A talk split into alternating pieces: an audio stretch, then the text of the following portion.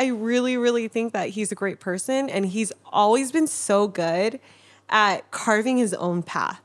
Um, literally, like, it like it still blows my mind.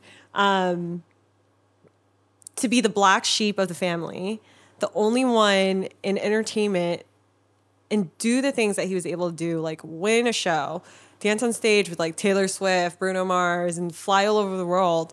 Like who who does, does that? that? You Yeah. you did that by yourself. And that's why even though I know with the pandemic, you know, obviously mental health, you know, it was tough, but he's gonna find his way. And I'm so confident in that. Um, maybe a little too confident where I'm like, oh, you're, you're good on your own. you don't need me. But I think that's a part of it too. It's like, you know, I thought he was so good on his own. And I forgot to ask, like, hey, do you need anything from me? Maybe that's something that I just need to do. Like, what do you mm-hmm. what do you need from me? Like, how can I help? Because I've always thought he was like the coolest person in on the planet. Hey guys, welcome back to the show. I'm Mario. And I'm Peter. And we're Guys That Listen. On today's episode, we have the owner of Sampa and Case of the Mondays, Filipino legend Jenny Valles. Oh my god, I'm laughing at Filipino legend. I'm like, am I even there yet? I don't think so. We, we we hope you are. We we believe you are. I oh, believe Thank you are. I think Thank so. you know, she cooks, she dances. D- do you sing? No, that I don't do. Oh, okay. Basketball? Definitely no Boxing. basketball.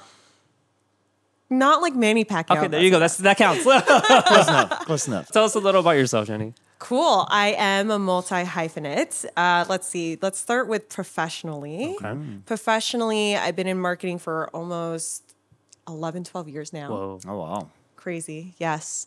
Um, recently, not recently, but pandemic recently, branched out on my own, started up my own social media marketing agency.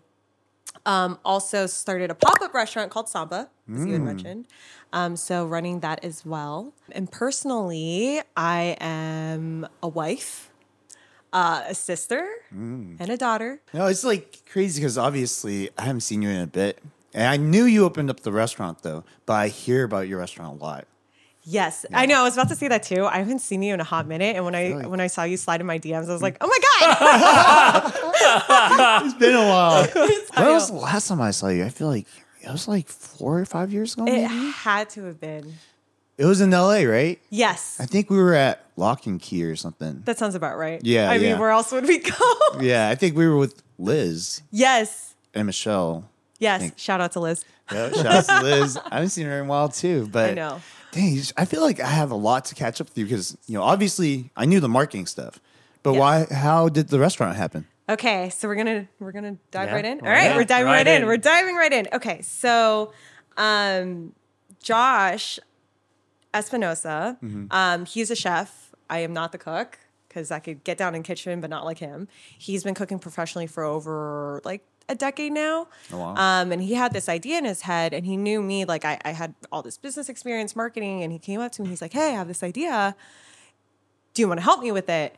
And we've been best friends for so long. Um, we've known each other since we were 16 from the dance community. Oh, wow. Yes. And we danced on Kaba Modern together. We were audition partners. Oh, wow. Um, so we've just had so many parallel lives until we branched out professionally. And then he was like, Hey, I have an idea. Do you want to help me? And of course, me being like, Yeah, I would do anything for you. That's how it's that's how it started. Wow. So what what was the concept? Like obviously I know it's a lot of Filipino dishes. Yeah, so um, it's the brainchild of Josh's. Um, basically, it's Filipino American. Yes. What does that mean, right? Because regular Filipino food. Have you ever had Filipino food before? I know you have. Have you ever had Filipino food before, where it's very family style? Um, it's very like big pig, Yeah. big trays, and it doesn't look pretty. Oh, the lumpia, the um, oh, I forgot the other ones. I know Lumpia. Fancy. pansy, yeah, sisig. pancit. You got the lechon. lechon. What I really want to try is uh, kare kare. Okay, I got you. Yes. Oh dang. I've been waiting. Peanut butter stew. I've never tried it. It's okay. It's interesting. Yeah? It's not my favorite. Because maybe I like peanut butter on peanut butter jelly sandwiches, but with stew, it's hard. Ooh, okay. Interesting. That's funny because that one of our guests, Matt, he's also a Filipino chef. That's his favorite dish. Yeah. Oh, he loves it. Mm-hmm. I've asked two other Filipinos and they've told me the same thing, kare kare. What? Mine's chicken adobo. Oh. Chicken adobo is really Yeah, good though. good, yeah. Like very very good. I we used to have a well we saw my friend Mary. She would come around Christmas and she would make like just a huge like batch of chicken adobo. Yeah. perfect for potlucks.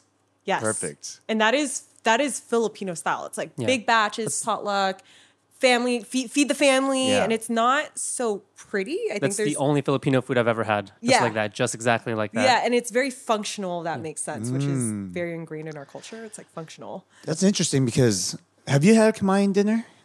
I did actually. Yeah. Yeah. Yeah, I did. I had it once. Because to me, I feel like that is very presentable. Yes, with the you say? banana leaves Yeah. and everything. That's different set though. Like when you have the family potlucks, it's in the the gray aluminum thing, the aluminum thingy. Yeah, yeah. You have one, two, three, four, like eight of those, Yes. and then you have the titas. Like, oh, you want some more? yeah. Amer- You say American? Yeah. Also? So because right, everything's so big and plentiful and functional, Josh's idea was if Japanese, Chinese, Korean food can be upscale, right? Ah. Why can't Filipino food be upscale like that? And it's because, you know, with his background in fine dining, he's like, if if I could do this for like Vietnamese food, Japanese food, whatever, I could do this for Filipino food because we have so many beautiful flavors. Mm-hmm. Why not? Yeah.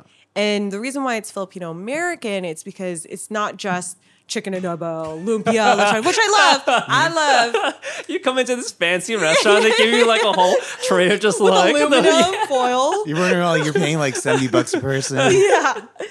And it's because we're we grew up we're SoCal kids, right? Yeah. Like we grew up LA, San Diego, Orange County. We're inspired by Mexican cuisine, mm-hmm. Korean cuisine. So we just mixed what we grew up on with the food. Yeah. And that is Sampa.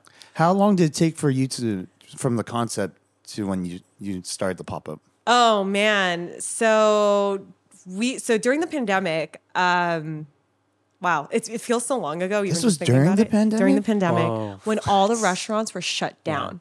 And no one was like going out to eat, nothing. So Josh was like, "Oh, now's the perfect time to do my pop up. Like, let's do it." Yeah. Um, since everyone's ordering takeout, I was like, "Okay." So we were cooking out of his apartment, um, and people bought from us. And so there was this platform. If you're a foodie, it's called Tock. So they reached out to us. We're like, "Oh my god, we've seen you on social media. Um, onboard us so people could start ordering from you." And we're like, Oh. Okay, cool. Um, so we put it on Tock, and it has all these fancy restaurants. They were like listing us next to like Michelin star restaurants for takeout, just because our food looks so good. It was beautifully plated. The photographs are great, and so people would order from us, and they would drive up to Josh's apartment. Mind you, this is like not we say downtown, but it was like Westlake downtown, like historic Filipino town. Apartment complexes side to side. They roll up and they're like, "Oh, I, I thought this was a, a restaurant." And then we'd hand them the bag and be like, "No," and they're like, "Where do you cook out of?"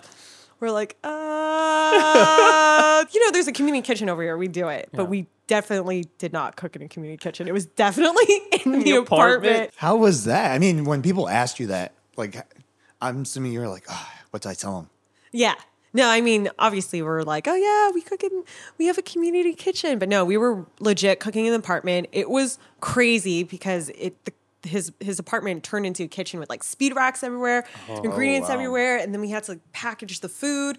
So there was all this packaging around. Like it was it was wild. It was a hot mess. I love that so much just because there's this underlying current of people we've had on the show who during the pandemic they just hustled and like mm-hmm. you see the return on investment now. Mm-hmm. David, Sammy, a bunch of people who like went to, you know, basically social media or the internet like to you know whatever they're passionate about and now like we talk to them now like yeah i got my start during the pandemic yeah like the pandemic I started posting these videos i started doing this and i was like whoa like you see you see that kind of mindset in these kind of people who like no, even if like you know the world's kind of burning like you know let's Yes. let's hustle like let's let's make something happen let's create Yeah. i love that Yeah, so as as unfortunate, it's it's great that you said that because as as unfortunate as the pandemic was for a lot of people, the pandemic changed my life.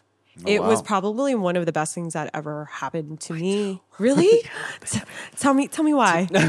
Wow. for me personally it's just i got to spend so much more time with my family we got closer we got to like and there's this like lull in the world where everything was quiet it was silent there wasn't like this constant like the, the rat race, you know, where you have to like hustle every day, and it just kind of like made us closer. But also, like, I realized a lot of the stuff that I was doing week to week, like, I was just forming these like weird habits, like, oh, I have to go out all the time, like, I have to go do this, and it just like it, it helped me recalibrate. It helped me get back to like being who I want to be, and it just it was for me it was the best time. It was so because I am an introvert at heart, and it got to, I it got to like a point where it's like hanging out with my family every day. We don't, and for me business was fine. Like I, I do commercial cleaning, so even when like everything else is going bad, people still need cleaning. People now now people need us to like do biohazard cleaning. What if somebody with COVID is here? Like my stuff was fine. It just it made it more for me to get closer to the people that I love. Ah, I love that. Well, when I ask you, what about you? How does the pandemic change you? It's terrible. I'm, I'm turning this around. it was terrible. It was terrible. terrible. yeah, it was hard. Uh, I mean, during the pandemic, my grandma died. Uh, I had a friend kill himself and his wife. It was a lot of bad things. Uh, obviously, I, I ran the Feel Good Collective, and we couldn't do events. so me and Don had to find jobs like nine to fives, and uh, yeah, I, I felt like I was just everything got stripped away, you know. And at that time, I was in a relationship that was extended, for lack of a better word. um, you know, because we're just like, well, who else are we to see? Might as well stay together, Right. You know what I mean? So I just felt like I can't do the things I want to do. I can't see the people that I want to see. Um, so I had to change my life around, you know? So that was hard. That was really hard. It made me really reflect a lot on who I was. But I guess the silver lining was uh, because of the pandemic, that's why I started the podcast back up. Because during that time, I went through like a depression phase for a bit. I was just like, not me. You know, I was in my room looking at my, you know, ceiling and just laying in bed in darkness for like hours for no reason, you know? Not even looking at my phone, nothing, just feeling like like nothing. I was like, what's going on? This is not me. But then when I would get like spurts of motivation, I would do research and I would figure out like how to get out of this funk. So eventually I would post this stuff because I was like, maybe a lot of people are going through this too. I feel like we're kind of the one time we're going through it together would be right now. So I would post the things that I would find, like I would meditate, I would write three things that I'm grateful for. I would reach out to people. Um, I would, you know, go on walks and work out and stuff like that. And eventually my headspace got better. Like when I would feel better, I would feel better for longer periods of time versus at the very beginning, it's like I'll feel better for like a minute and I'll go back to like being my mopey self. But because I posted online, a bunch of people started reaching out to me and they're like, hey, you're going through right now? I was like, yeah. And they're like, thank you for sharing because I'm going through it right now too. And the things that you, you're telling us to do is it's helped me out. So then I made a couple of accountability buddies where we check up on each other like once or twice a week. And then we would just be like, how's your day? You know, what did you do to help improve your week this week? And eventually it just became too much because I started feeling better and therefore I was more motivated to do more things. So I got too busy to catch up with them every week. So I was like, well, how about I do it on a bigger scale where, you know, I could speak to a bigger audience. A lot of people might be going through it and maybe it'll help some people.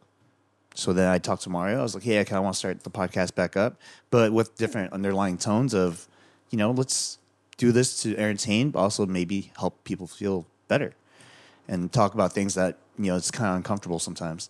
So we started back up and it's been almost a year now. Yeah, it's almost a year now. Yeah. Oh my God, congratulations. But it makes sense because I haven't seen you. We were just talking about it. I haven't seen you in what, four four years, which is mm-hmm. it's 2023. The pandemic was what, 2020? Yeah. Yeah, So it makes sense timing wise. That's true.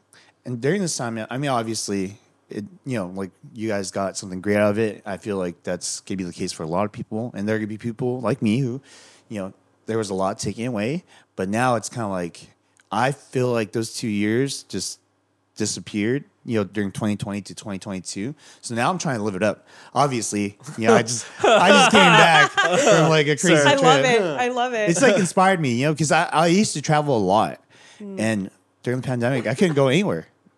So I was like, now I'm going to make up for lost time, you know? right. Yeah. Didn't you, during the pandemic, obviously a lot has changed because you're married now. I am married. Pete, right? Yes, Yeah. Peter is my husband. Look at the camera, what a like, great "Is he gonna- name. Great name. Yeah, great name, great name.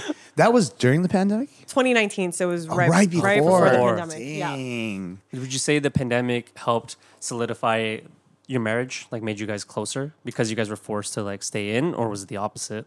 You know, I think it was the same for us. Oh, okay. yeah. I think, um, I mean, uh, this is the reason why I got married or why we got married. It's because we already had such a great foundation, and the pandemic didn't make us closer.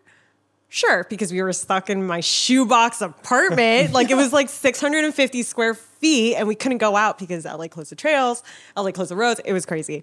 Um, but yeah, we had a lot of great quality time, but I love spending time with him every single day. So it didn't really change much, if that makes sense. Yeah. No, that is. How long were you guys together before you got married? It had to be in 2013. Oh, So okay, so six, six years. years. Yeah. Yeah. Because my dad passed away in 2012. No, dang. 2013 is when one year exactly to the T is when I met Peter. And then, yeah, and we're hitting our 10 years since we met each other. Dude. Yeah. Yeah. Wow. Crazy. I know time flies. Time flies.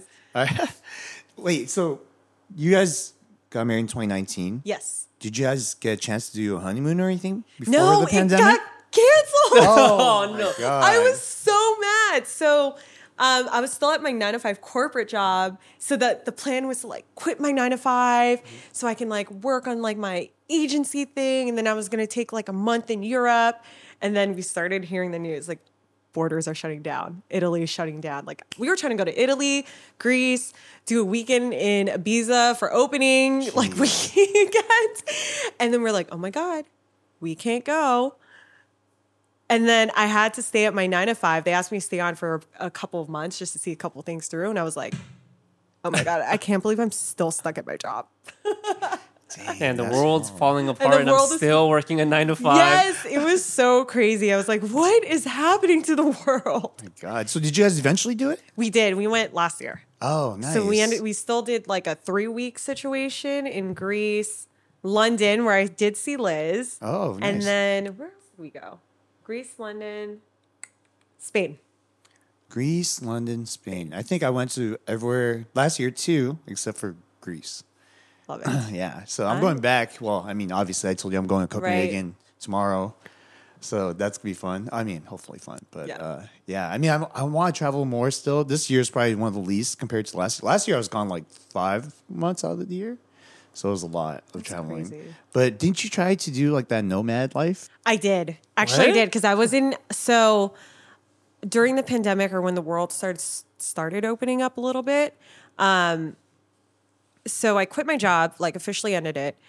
Started my nomad life. I was like, oh, I wonder what what it would be like to work online because my life is digital. To work online and travel wherever I want. So what we did was that we packed up our apartment in Hollywood, our lovely little apartment, got rid of it. Um, and then we went to New York for two months. Oh dang! Yeah, went to New York for two months. Um, worked online, lived out there in the city, and it was so fun. Ups and downs. Obviously, New York life is kind of crazy. Yeah. what what was it like? oh man. okay, I have a funny story. Ooh. Get into it. I have a really funny story. Um, so finding long-term rentals at the time in New York was so hard. It was pretty hard. So we were just grabbing Airbnbs where we could, where we could because we already set the dates. Um, and the first apartment that we had in Bed-Stuy, we literally got in and we left that same day because it was like bug infested. There was like cockroaches. There was like gnats up in the ceiling. We're like, oh my god, like how could get how could this get any worse? So Oh, you never say that. yeah. so then, well, this is slightly better. So then we were going back and forth with Airbnb. They found a brand new Airbnb for us to stay in this place called Two Bridges. Are you familiar with New York? It's like seaport area. Um, and I remember getting, you know, if you're on Airbnb, you get the photo of like where the keys are, where mm-hmm. you're supposed to go, and there were two doors.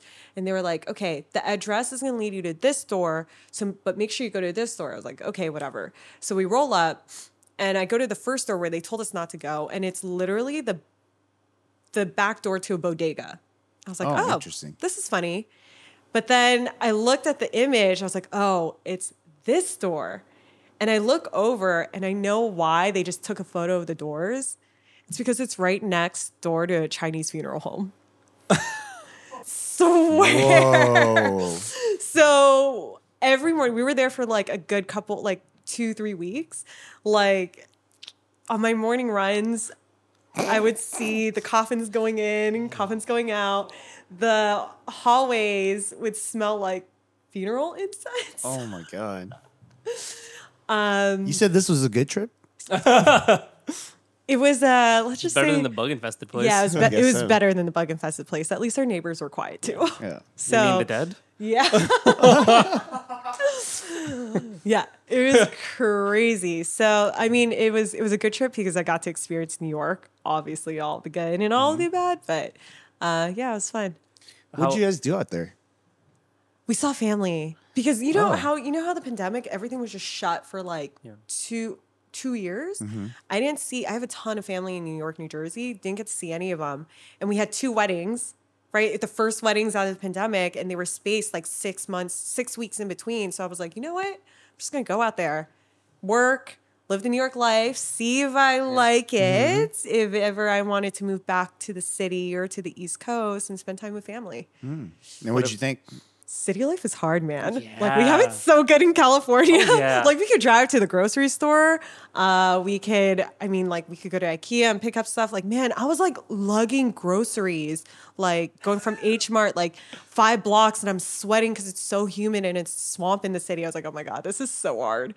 Because I didn't, I didn't do any home delivery service for groceries. Like, Mm. there's just like little things about the city where I was like, oh my god, I still love it, but What about we live good uh, out here. what about your husband?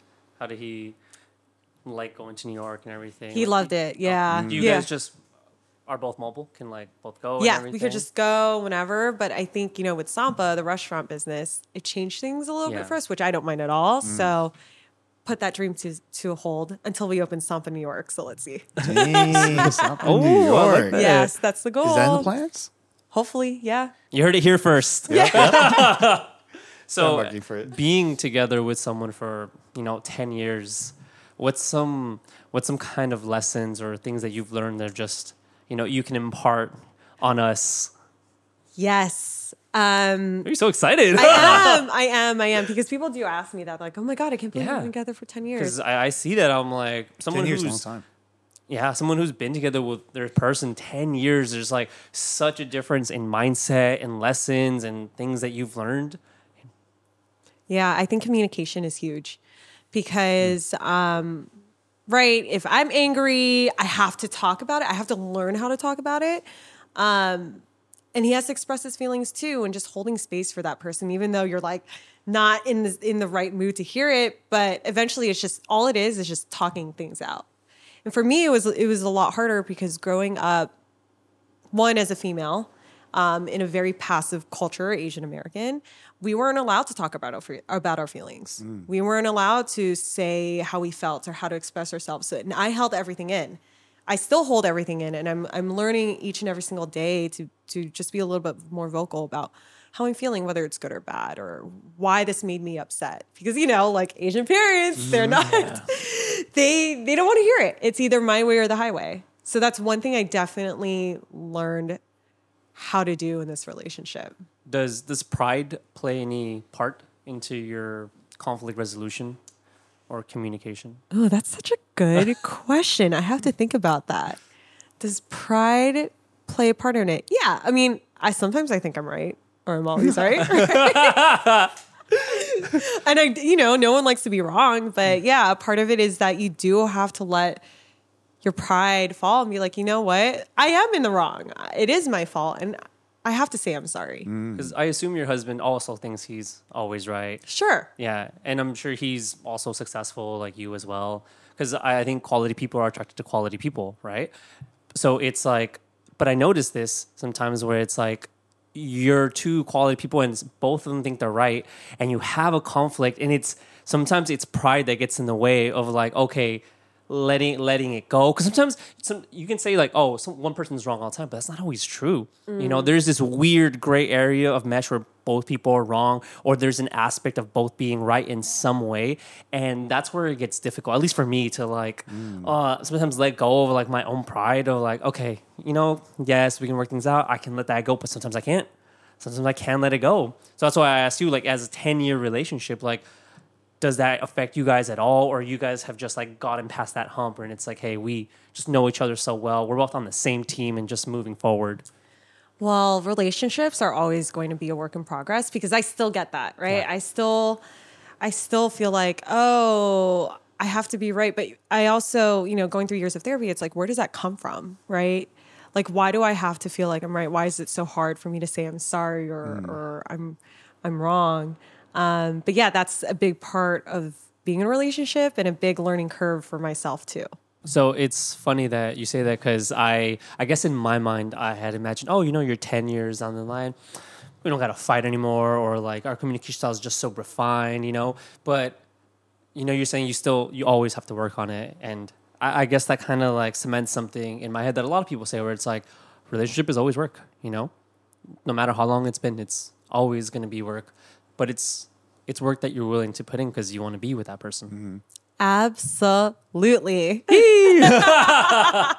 Absolutely. I 100% agree with that because um you you know, I look the reason why I feel like we work or why marriages work is that as individuals, you still have to work on yourself so you could become a better two of you. it seems like you have a great relationship, you know, Yes. 10 years and everything.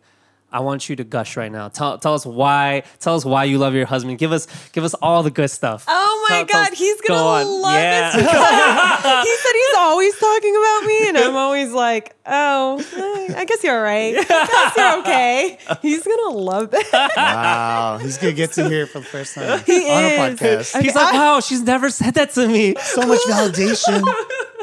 oh my god. Um, yeah, I think what's great is that he's my number one fan. Yeah. and he's my biggest support system. Um, and I definitely need that. And he has a lot of love, a lot of love to give, not just to me, but to my family and to his friends. And you see that. And I think that's so important.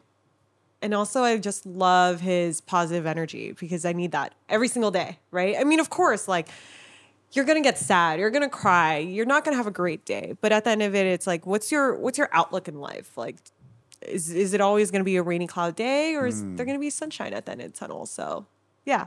Thanks, Peter. You're great, honey. All right, now tell us his red flags. Oh. Toxic traits. toxic. Said she, she loves pulls out a toxic list. traits. she said it. You know how? Well, you guys have been married since 2019. So how long were you guys engaged for? Two years. Two years. I did a two year engagement because why not? Yeah. Right? No, I think that's right. everyone's they get engaged and there's again, there's nothing wrong with it. They like plan the wedding and then boom, married. Like they want to get married. And that's cool. But for me, I wanted to enjoy my engagement. Mm-hmm. I wanted to live my life because and I'm glad I did that because by the time I was a year out and had to plan my wedding, it was a nightmare. really. literally nightmare. It was just so much work. And I was like, oh my God, I'm so glad I had that time to just be a fiance. like, hey. Yeah, it was great. I How, loved how it. do you ask? He asked on his birthday. He surprised me. So I, I thought I was planning his birthday and I was stressing out about like who's coming to this dinner. It was at Wally's in Beverly Hills, got a private room, putting a menu together. Oh my God. And then when the cake came out, I turned around and he got in, he got down on his knee. And then I was like, what? And obviously everyone was in on it. And then the door opened and I saw my family from the East Coast come in. Like he's like people flew in. Like so he organized all these people to come in and see the engagement. Oh my God, if you had said no, that would have like been Yeah, would've so much. Oh, oh, oh, oh. I don't think he would have been able to live it down. Oh. Did you know it was coming? no, no idea. Well, he did. I mean, yes, like we've talked about it. Like we've hmm. talked about it. He took a measurement of my ring with a shoelace. Yeah. So yeah, we, I, Okay. knew, I knew it was coming. I just didn't know when. So it mm. was a big surprise. That's to actually me. something I'm very curious about because, like, sometimes you see proposals where it's like, you know, they do it and the girl says no, and I'm like, so did they never like, you know, have a conversation about this? So m- my question is like, did you guys have in-depth conversations where you were like, yes, I will marry you, or like, you know, yes, A hundred percent. Okay. Because so mm. we watch a lot of reality TV. I know. and you know, blind, uh. yeah, yeah.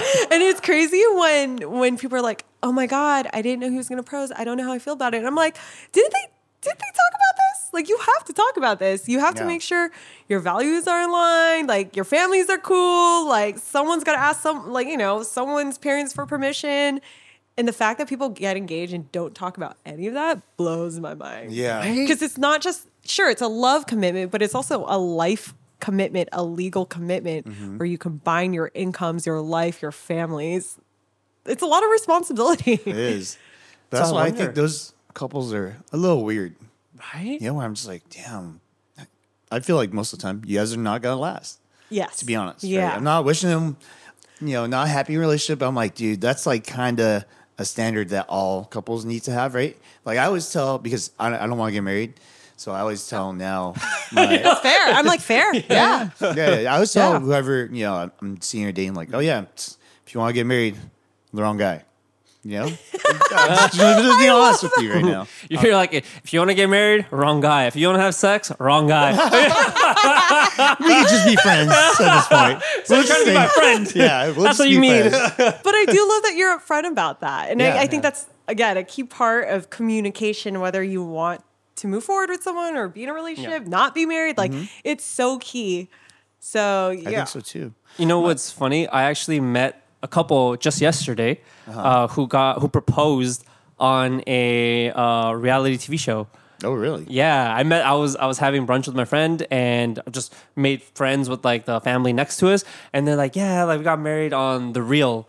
Um, it's that show that um, Tien Tamara hosts or one of them hosts. okay Yeah, and he's like, "Yeah, if you want to look it up, give me the link to look it up," and he's there. and He proposes like on TV, and I was like, "Whoa, what the?" That is crazy. Yeah. I don't think I'd be able to do that. But you love reality TV. I do. Of watching it, but not participating in it.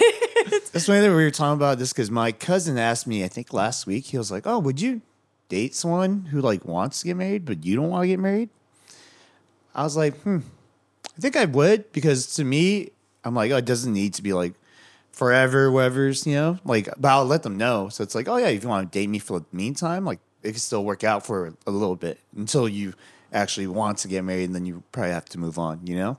But I would let them know beforehand. I'm like, hey, I don't want to waste your time, but if you want to get into this, I'm game, but you know, Is that the right mindset? Like, well, let, well, let me ask you: Do you want kids? yes, I didn't want to have kids in the mm. beginning, but being with my husband makes me want to have a family.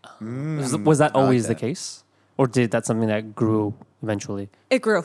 Okay. Because for me, I was always like, I don't have to get married. yeah. I don't have to have kids. Um, and then it just happened. Oh, My- that's yeah. wild. Yeah. I, I do wonder about that because I've had relationships where it's like from the beginning, uh, I make it clear, like, hey, look, I don't want kids right now, but I do. Like, eventually, I do want kids, and I want, you know, like at least two kids or something. And then there's, you know, the people I've dated, they're like, hey, like, I don't really want kids, or like, I want one kid or something. And I'm like, you know, that's something that doesn't fit in my future.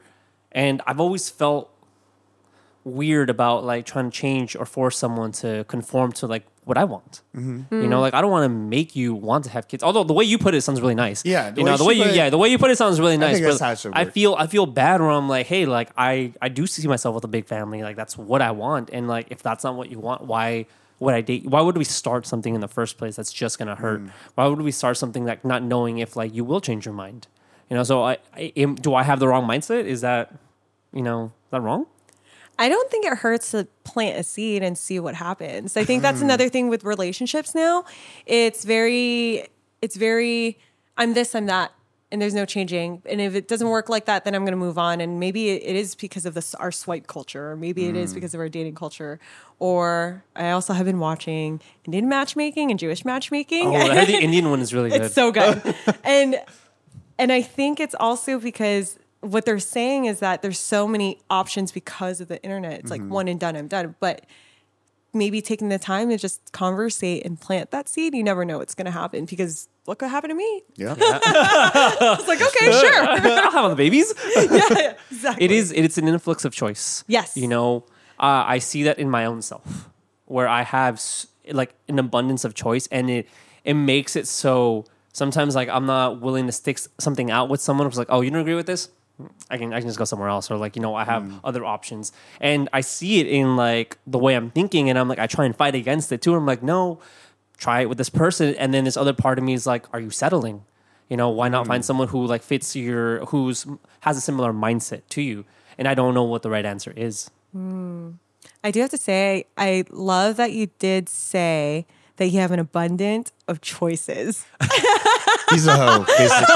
I meant in general I meant the didn't mean it I like that love I didn't mean it like that I'm just trying I'm just trying to have a baby With how many women? You know what's funny? Yesterday, uh, so me and my family we hang out every Sunday. Like I was telling you earlier, because like so many people come on here, like really change our perspectives on family. Like we hang on every single Sunday, and like I'm driving, I'm taking them to the park, and she, my mom's like, yeah, like you guys uh, aren't probably aren't probably gonna get married soon, but that doesn't mean you can't have kids. You know, just have a kid and we'll take care of it. Like mom, I can't, I can't do that. She's like, no, no, it's okay. Just like have one. We'll be, you'll be fine. Like we'll take care of it. You don't gotta, you don't gotta worry. I'm like, all right. You're like, okay, it doesn't really work that way, but okay. Yeah. Parents take those things so lightly, it's crazy.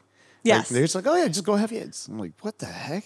That would change my my life 100%.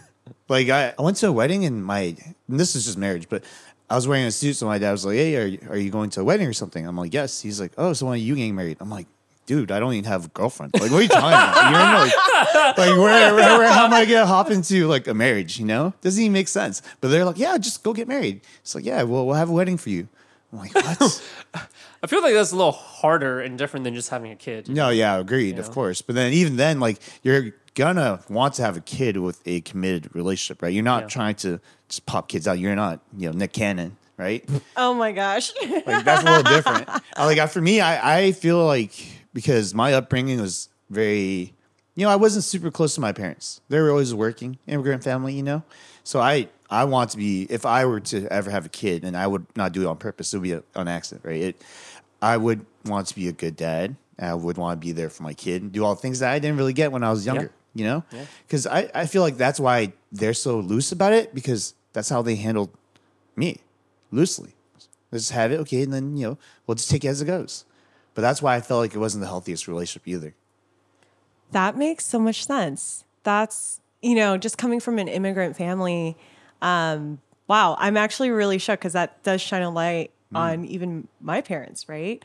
Like, oh, just get married, have kids. But then, but, you know, again, three years of therapy or through months of therapy, I wouldn't say years, but through months of therapy, I realized like why I didn't want to have kids or get married in the first place.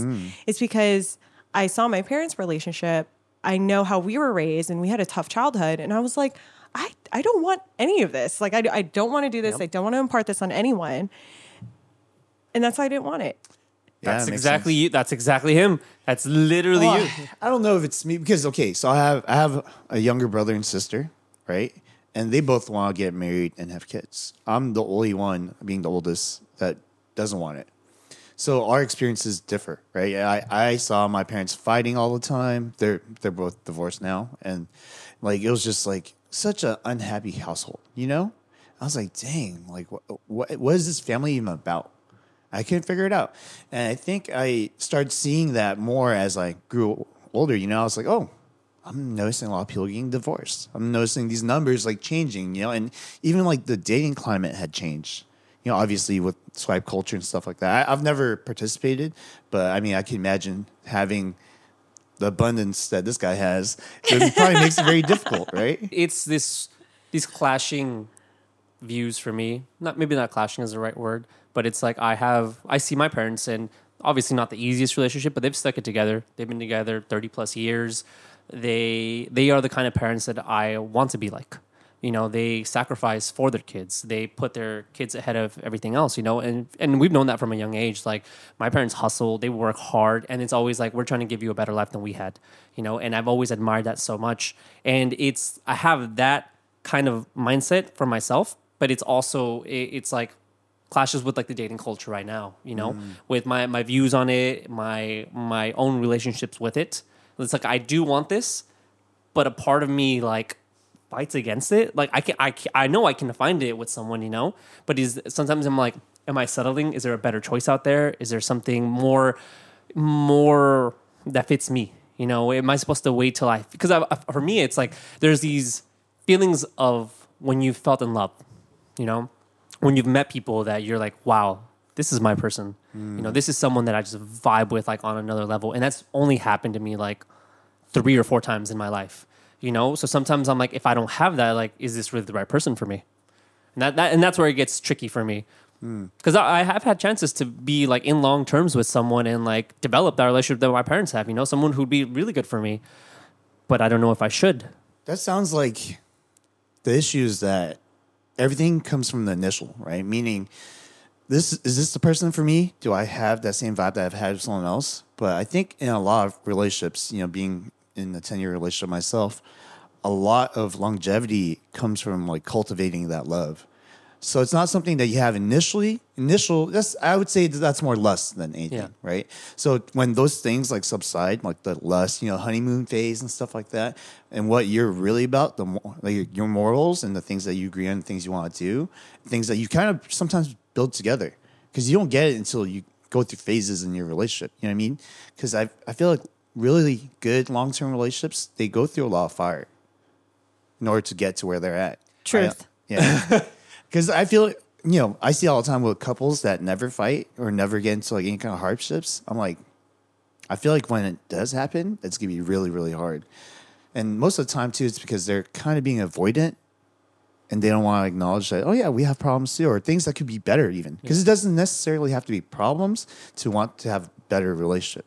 Well, Things let- could improve. let me ask you guys then, since you guys have both had 10 years, were your initial, the way your relationship started, did you guys have a honeymoon phase? Did you guys have the chance to build like a foundation first before, you know, the fire, before having fights and everything? Or was it like from the get go, like, Do you want to go first? Yeah, I'll go first. I, for me, well, it depends. My 10 year one was in my youth, you know, from Yeah. when I was like 17 to 27, you know? So it was initially a lot of lust. And it, for me to have stayed in it for that long, it required a lot of work through the fire because when that lust subsided, I was like, oh shit, we actually do have a lot of issues.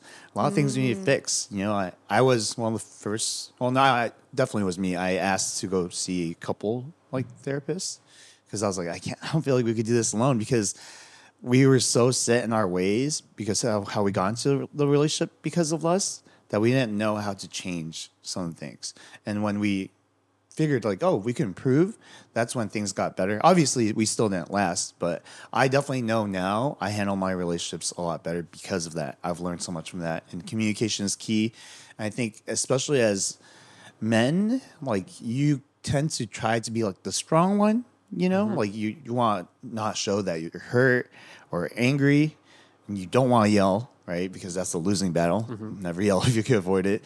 But at the same time, I was like, oh, you know, there's there is like a softer side to me that I had to learn how to be with my significant other at the mm-hmm. time, and it was something I had to overcome because I learned to, you know, just be like, you know, a guy all of my life. That's all I knew. It's like, hey, this just be tough, not express your feelings. But I felt like usually when you do that, there's a lot of resentment when you hold things back.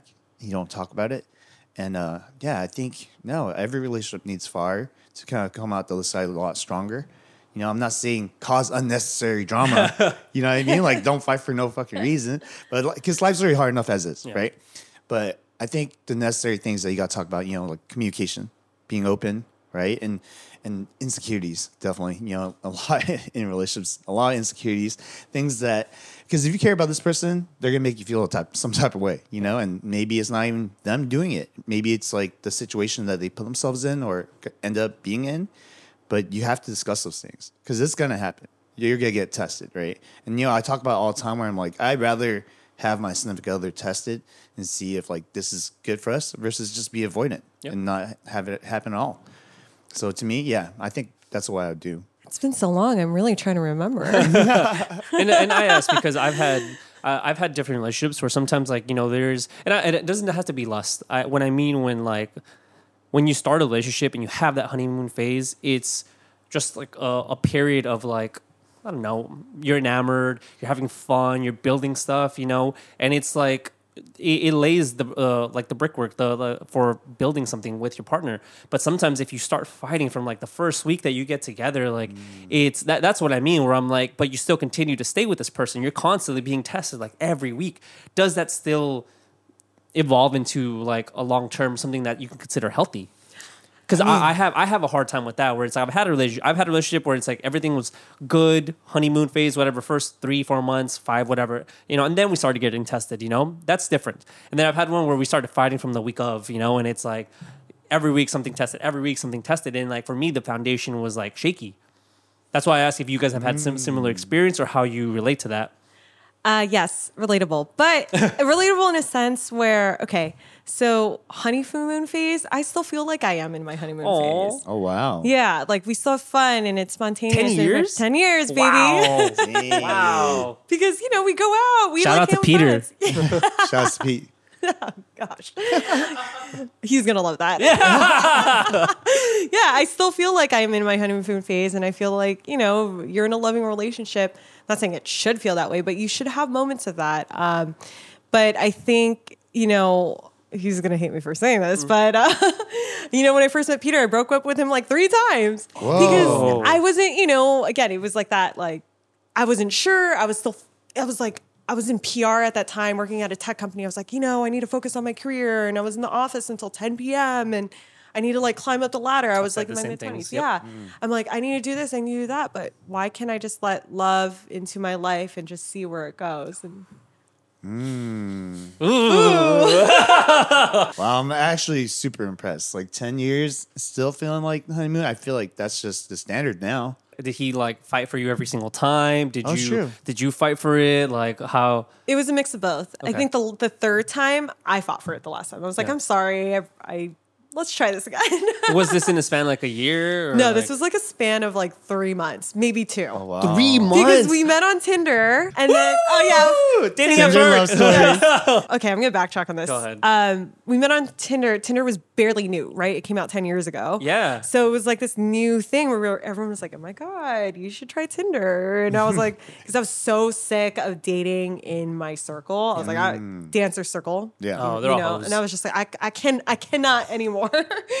and um, a girlfriend was like, you should try it. People are going out on dates, and this is before when Tinder was like a hookup app. People were like going to dinners, drinks, bowling. Like it was crazy.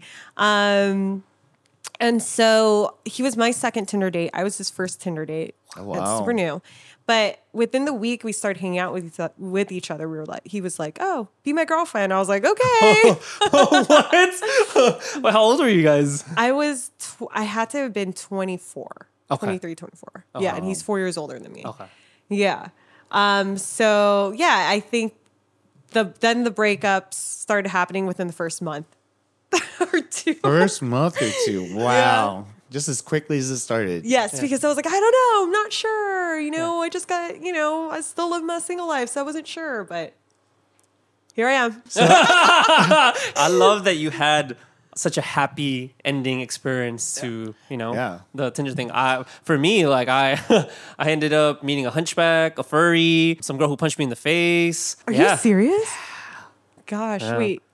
Can we divert a little bit? Can I hear the story? Or can we not? Yeah, no, Yeah, you can- yeah which, which Yeah. one? Which one do you want to hear? The one who punched you in the face. Okay, so um, very similar. I'm, uh, it was like a date and everything too. It was before Tinder was like a hookup hookup app. Um, so we'd gone to dinner and everything. We'd gone along. We started dating. We were dating. It was like a month in, and it was her birthday. And you know we were partying at her house. a bunch of her friends. She had drank. I drank a little bit too. We'd all like played at the end. Of, uh, played beer pong games, whatever. At the end of the night, when everyone's gone, it's just me and her. We're like in her bed, um, and she's like on top of me and we're like talking. We're not like doing anything. We're just like, you know, sometimes as a couple, you're just talking about stuff. And we, she's like, she says some kind of word and, or I said a word and I was like, she's like, that's not a real word. I'm like, yes, it is. That's a, I don't even know what the word is. I cannot remember what the word was. And I was like, I mean, "Yes, you got hit, so yeah. I expect you to remember that. and she had told me earlier in the day too that she had like a doctor's appointment or whatever and i was like okay um, we argued about the word and i googled it i'm like look this is the word see you're wrong and she was the kind of person who's very like uh, she's very like Strong. strong very strong independent very like alpha female like you know she's she was very smart very smart you know um so she got mad and so she she's like on top of me and she swings at me just like and I was like, gosh. what the heck? Get out of there now. Yeah. So, and that's what I'm like. And I, I get her off me, and I'm leaving. You know, I get, I'm getting my stuff, leaving, and I'm walking towards the door and everything. And she like grabs my hand. She's like, "No, wait, I have cancer." And I was, like, Oh my gosh. so I was like, "What?" All all right. Um, and in my head, in that moment, like it flashes. I'm like, "Oh," and I'm take please no i was very young at the time okay i was like 22 23 or some Got shit like that i was like man do i leave or do i want to be the kind of guy who walks on a girl who has cancer so i stayed. Oh my god. she had told me before like i told you she has doctor's appointment. Before that she had told me how she had had cancer years ago before. She was like you know whatever in remission everything right? So we continued to date. And she goes and she like you know every like week or so she does her ther- uh, her therapy stuff whatever that she has to do. And me being like young and like wanting to be a good partner like hey like you know I will go with you. Like I'll be there to hold your hand. I will like you know I want to be a part of this you know? Like let me let me help. She's like no like I don't want you to like see me like this and all this. And like please don't tell my family. I don't want them to go through that again blah blah blah. And I'm like oh mean okay you know that makes sense. And we date in like you know her hair never falls out like nothing like she she's like sick but like nothing like super obvious you know we're kind of like there. Um and she always wears this patch in her back uh, where like i guess like the needle goes or something. And one day i see it like her, her without her patch and i'm like there's nothing there. There's no scars or anything you know? And i'm like has this girl been faking cancer for Oh months? Oh my gosh. No. and me being young like i'm like we never like i never confronted her about it exactly. We kind of like weirdly like it was a weird breakup where like uh like i ended things with her when like i don't know if we had been like drinking or like we were high or something. It was a weird like breakup you know? It- it's so hard but like i could never bring myself to be like you're lying about cancer but like in hindsight like i'm pretty sure she was lying about cancer Oh my gosh. so that's my tinder experience I'm shook from I'm the sh- core. I'm sure in some parallel life I found my Tinder love and got married too. we were together 10 years, but it's not this one. oh my gosh. I mean, I met Pete. Uh, You can tell he's he's a great guy. Yeah. When did you realize like he he was your guy?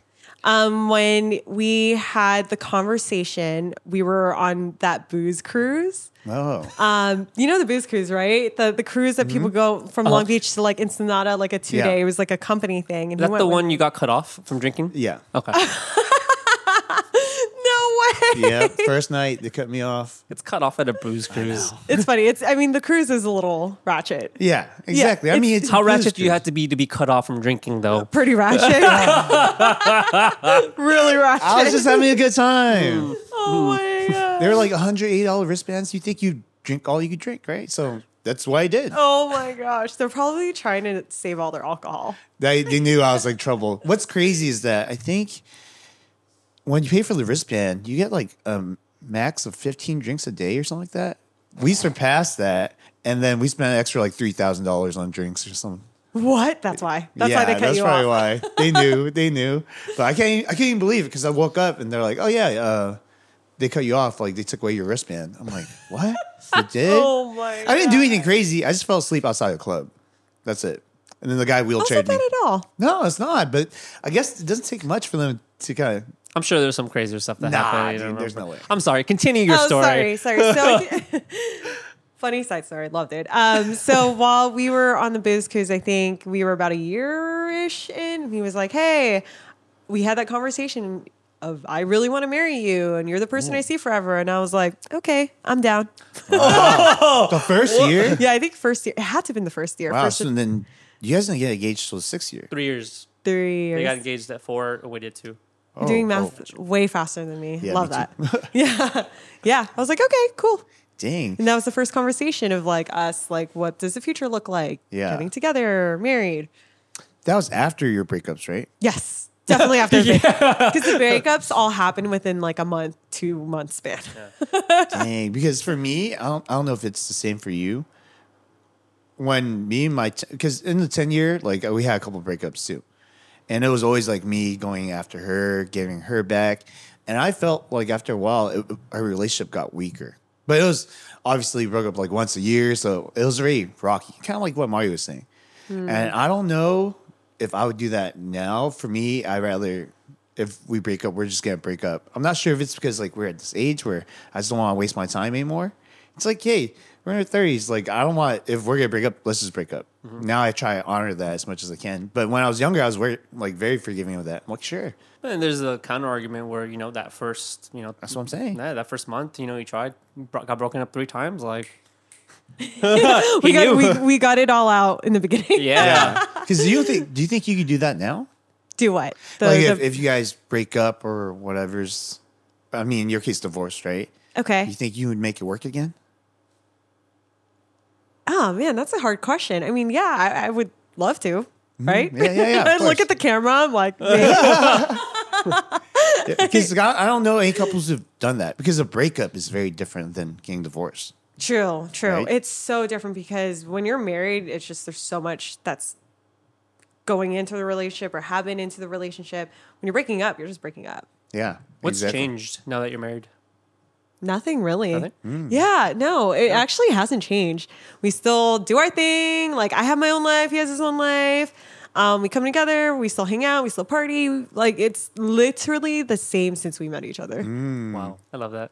Yeah. Good little- No, That's, that's a healthy relationship. That's very healthy. Um, I, I did like how you identified your roles. Like first thing you said, you're wife, a daughter, a sister. So I wanted to ask a little bit about your family relationship. Like you know, yes. how how how I know you said you guys grew up a little rough. You know, but how is it now? I mean, it's it's a lot better now, obviously, because I've had time to process.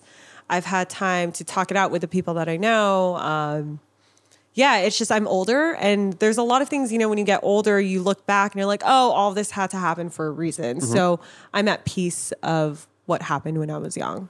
Um, and I think a, a big part of it too is because immigrant family. Yeah. And there's a whole new thing on Instagram, like toxic Filipino culture. oh yeah. Yes. I've been saying toxic Filipinos for years. Like Yeah. Before it was a trend. yeah, it's all the girls that I dated. That's his type. I love it. Wait, so what, what happened in your family? Because it sounds like you guys talked about it a little bit before. You said it was kind of rough. Yeah, you know, I think what it was was that okay, and this is probably stemming from how I how I work with my relationship now or how I view my relationship now. Um, there was not a lot of love in in uh, my household growing up. I think um, you know how you had mentioned where your parents just like stay together and just have kids and just have marriage just for the sake of marriage. And I personally just didn't want that for myself. Like I want love and I want happiness. And I think because of that standard at the time, it trickled down to us. Oh. Right. And I just don't think my parents were happy with each other. And honestly, now, I, I mean, I've had this talk with my mom. Um, you know, around the time my dad dad passed away, very hard death. Um, I was like, you know, if you guys got divorced, like I think that would have been better for both of you. But I think because Filipino culture is like you have to stay married and mm-hmm. it's against the church, you know, divorce Oh, is yeah. a sin. But you know, that's that's why they stay together. But what like why does that make you happy at the end of the day? Does it? I know that for the prior previous generation, happiness is more of a luxury. Yes. You know, Yes. we we are very lucky that we can like search for someone that makes us happy, that you know completes us, that we can find love with. But at least the way I see it for you know the older generation, it's a means of survival. Your chances are better together as a team, and I see that in lots of people. And some people are lucky; they find someone they're compatible with, they're happy and everything. But I see it in so many immigrant families where it's that's not the case. But they did it because they need to survive too. You know, I've seen it. Like my parents don't aren't like love like this like that. You know, they're they're very like open. They're very like you know they're chill. They're cool. They have good relationship here and there. But they they've shown love to their kids. Like they they the love they can, don't maybe give themselves. They give to their kids. And uh, and I know that it's like it, it's hard in the time and place we are now to picture ourselves like back then. But I've talked to some like my aunts and uncles. I've talked to like you know some older people where it's like, yeah, dude, like you're in this whole new country. You don't speak the language. Like you have to have someone to like try and survive with. Mm-hmm. And sometimes that person, someone you might not love, but it's you know it's a that or die. Probably the same reason why we have a lot of kids. Yeah. It's like Yep. better chances, right? Yeah. If you have Better like one kid, you only one chance. Yes. You have 10 kids, 10 opportunities, and hopefully, you know, there's like a lineage thing too, right? Like a lot of people want to carry down your bloodline, right? And just Yeah. like build your village from within, Yes. basically. Because you come here, you're alone. Like you're going to try to build from within. So you'll have this one other person and hopefully some family members as you have more and more kids. But I think now it's weird because we're we're now uh, able to choose happiness, right? And Yes. now it's like it's very different. And now it's not so much more about like survival, but really like I don't know if it makes sense to you guys, but the mental health aspect I feel like plays a big role in our generation. More so than our parents' generation. I feel like even if they had a lot, and definitely for sure they have a lot of traumas, right? But they just don't speak about it. They don't communicate. So it's like really hard for them to really show how they feel to us. But now that's what we want because that's what we were lacking growing up, right? I'm like, I want to be able to communicate. I like, I t- I'll tell my dad, like, I love him all the time now, you know? Yeah. E- even if he won't say it back. Right, right. Because I, I feel like I should know better. Yeah, I and, think so too. And it goes back to that pride thing. You know how you said you were chasing that girl Mm-hmm. and she wasn't like really reciprocating what you were doing for her? Like for me, I, I, I understand that my pops just has a hard time communicating and I should be the bigger person and let him know how I feel. that pride thing doesn't apply for me to family Mm-hmm. because it's uh, same thing. Like I've I've become a lot more open and vulnerable in the same way. And you say like I feel like as the oldest, it's my responsibility because I see the traumas that my parents have had. I see the things that have happened. I'm like I can be the bigger person. I can be the one to like open the path and like you know let's let's get rid of this generational trauma. yes. I do have to go back to what you said about, you know, being able to choose love right now is a luxury, but, you know, going back to my career choices and that too, like, that's a luxury in itself. Like the life that I live, even though it's very far from luxurious, like being an entrepreneur is really, really, really hard. Um, but I, but the fact that I do have an ability to choose what I want to do, that's a luxury because my parents didn't have that at all. So I, I try, you know, me looking back in my life, it's, I am full of gratitude of that because there were a lot of sacrifices that were to be made that I didn't see. So I could live the life that I want to live today. are you are you close to your mom? Let's just say we have a good understanding of each other.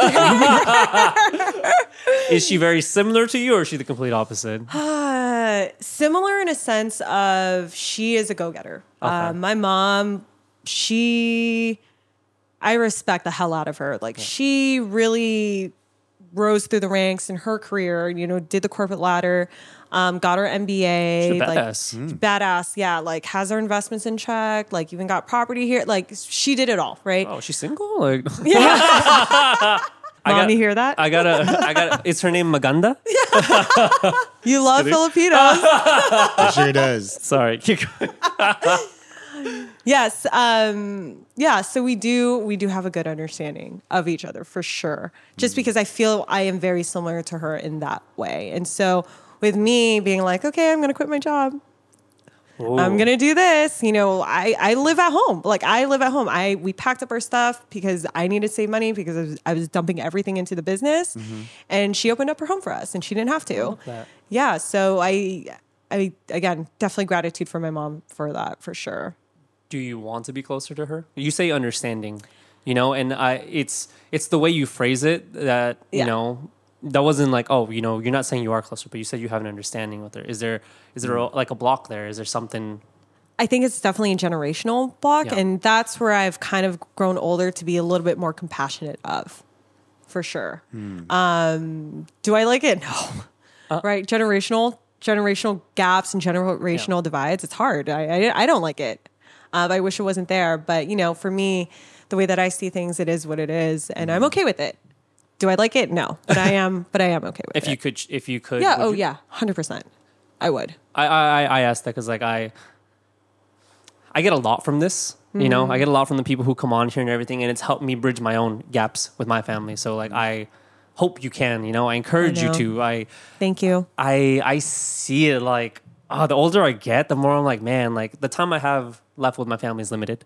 Yes. You know, they're older. We don't know what's gonna happen tomorrow. Any of us could die. Like, and I don't wanna I don't wanna leave this world without like expressing the way I feel to them, like how much they mean to me, what what things I haven't yet said. You know, and I see these kind of like I, I I always pictured as like in this like invisible barrier Like I had, I know I had one with my sister where it was like I was unwilling, and it felt like it, like this tangible block where I couldn't like talk to her. I couldn't like be vulnerable or talk to her and be like tell you how much I care and like how much you mean to me and like just that you know I hope you know I always got you because we're we're more quiet like we're introvert we don't talk a lot. And I did it. Like I finally did it and it was like this weight off my shoulders just like it's amazing. And now we're a lot, a lot cooler. We text each other. Now I have a group chat with my family where like we all like send pictures of our dogs. Like it's super nice. Like I've talked to my parents and like I've talked to my mom when she had depression. I've talked to my dad, like just trying to like get past that little gap. And it helps that my parents are decently open minded, but it's it's it's taken me so many small steps to get there. And I, I hope maybe if that's you. something you want that you get there too. Yeah, no, and I definitely understand that because I, I did mention this in the beginning, but my dad did pass away in 2012, and I was so young. You know, I didn't have the layers of understanding complexity and the things that we're talking about, you know, back then. But I wake up almost every day being like, I wish I could tell my dad, like, you know, oh, it's okay, or like talk or have that relationship with him. And it's tough. It it really is tough not having him around and not be being able to say it to him. Um, because I think I did grow up with a little bit of a like a bit of an armor around my heart and you know just you know being young and Yeah. just not wanting to talk to my parents and i wish it wasn't that way. If if Yeah. he was to hear, what would you want to say to him? oh man um i would tell him i'm sorry. Just sorry for being gosh such a brat. Yeah. such a brat. Um but no i i would tell him that i'm sorry. Ooh i'm starting to cry now. Ugh, guys too. I got it here too. Don't worry, you good. This is a safe space. Oh I know. Uh, oh, I even feel like the temperature rising. Um, I would tell him that I'm sorry and I understand the things that you did, the choices you had to make for yourself. And I'm not mad at you. And I hope that you could forgive me for that. I'm sure he did. Yeah. Oh my God, guys. I, I will I will take from that, you know, because I there's still things I need to do with my parents. And you saying that, like, you know, I, like I told you, that helps me out too. Because there's always still stuff that I need to tell, like my dad and my mom and stuff too. There's it's so many different layers, you know. And I'm gonna go home today and I'll be like, Dad, I love you. Yeah. Like, Tell them. Tell Yeah. them. Because you never know. Um, you never know when you'll see them last. So Yeah. you have to. You have to tell your parents. I mean, or the people around you. I know it's been like 10 years for Yeah. you, about, right? Yeah. Because I, I still have both my parents, Mm-hmm. fortunately. Um, but how are you processing it now?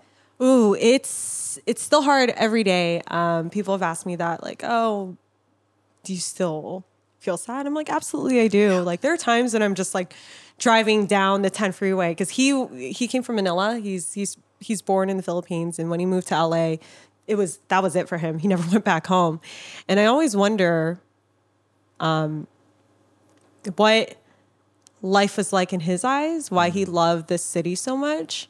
Um, and I'd just be crying going down the 10 freeway, you know, passing downtown and, you know, South LA on the right side and driving up to, you know, the convention center. And that part always hits me for some reason. I think we all have our ways to kind of like connect yeah. with those that we've lost. And Mm-hmm. it's like putting yourself kind of in his mindset and Yeah. just like, is this how he saw life? And just Yes. like, You know, I'm sharing a little bit something. Uh, so, you know, I told you I'm going to Copenhagen. I'm actually going for my cousin because she's really sick. And being at this age, I'm just, I don't want to risk the fact that I might not be able to see her. And I just got word. And this is my cousin Vin. So we have the same cousin. And uh, I just got word this morning that she's like blind in one eye now and the other eye's vision's going away.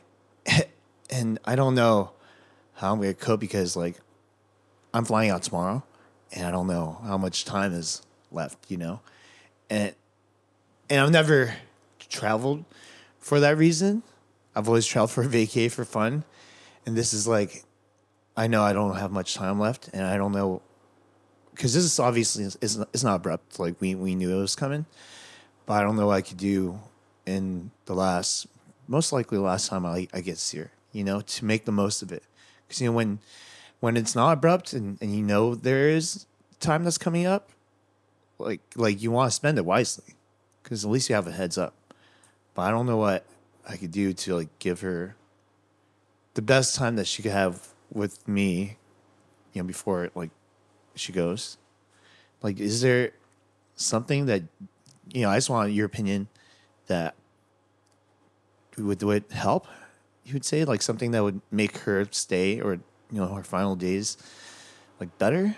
I, I don't even know how weird it is. Like I'm, I'm still kind of processing as I go because you know this is still still very fresh. Yeah, and I'm sorry to hear about that. Um, I think you could just talk to her and ask what she wants. Um, what does she want to do? And it's tough. It's tough um, to see someone. My dad also had a long, long, a long illness. Um, so when you see someone deteriorate, and you kind of see them in their final days, it's like kind of this thing where you don't want to admit that it's happening, but you know Yeah. it's happening. But for me, I didn't want to admit that it was happening. But I think you should just talk. Just be in her presence. I mean, Yeah. that's the best you can do. Yeah. You I know. I there's- think I'm just trying to be the best version of myself for her, if that makes sense. Oh yeah. Because I don't, I can't, uh, for lack of a better word, be weak in front of her. I feel like you know, like I'm gonna. I think my approach is I am gonna be as happy as I possibly can. Because even though it's gonna be hard, like, you know, it's it's harder for her infinitely. You Yeah. know, so I just want to make sure that she feels that she's added a lot of value to my life because that's the way I see my cousin. Because I think she really lived like a full life for her short, you know, as long as long as she's been alive. And I, I always think about this when I think about people who passed. Like, what would they do if they were still here? And and a lot of the times that, that inspires me to do more things. You know, she inspires me to do a lot of things because I'm like, she's a go getter. She would go out and live life and enjoy and have fun and I want to be able to do that too. You know, and, and on days where I feel a little bit lazier, you know, and days where I feel like no motivation, that drives me a little bit more. It's kind of like uh, like honoring their presence, you know, and like I'm just scared that I, I might not be able to hold myself together while I'm there. But that's okay. That's definitely okay, dude. You don't have to be strong in the sense where you close yourself off to emotions. You, I think she would prefer if you were open, vulnerable. You can be steadfast. Mm. You know, that's okay. You can project strength and still be emotional, vulnerable. You can still show how you care and like how you're going to miss her. You know, there's no reason why you can't be there with her in her last moments and just be open to the grief, be open to the sadness, and then just hold her hand. Oof. Got tears in my eyes too. Hope you guys like this episode. And my sister's going with me too. She is. She's more of a crybaby than I am, mm. yeah. so that's hard. My Were you- sister. Were y'all close with your cousin growing up? So she's always been in Copenhagen, but she mm. always came to visit. And I think like one of the reasons why I cherish our like relationship is because I saw her grow up, you know, as a kid, everything she got to do. I love that. You know, I feel like I want to be, you know, I try to be a part of my cousin's life too. I'm not, I'm sometimes not very good at that. You know, I try to do the best I can. But with her, it's like I saw these phases as she was going through them when she was younger and I just like became very proud of the kind of person that she was. So almost like a, a like a little sister, almost, you know. And to me, like, I just feel like it's so harsh to see where she's at right now because I'm just like, uh, I don't know. how Explain like, just life is just not fair, you know. And totally. and uh, yeah, I, I just feel like I I don't know how because I always try to find a reason for you know when things bad things happen, like even if there's no obvious reason, but I'll just be like, oh yeah, and you know this happened. Now I, my reason to go out and do more is to honor this person, you know, and I'm I think I'm just getting so weary to like always have to find reasons.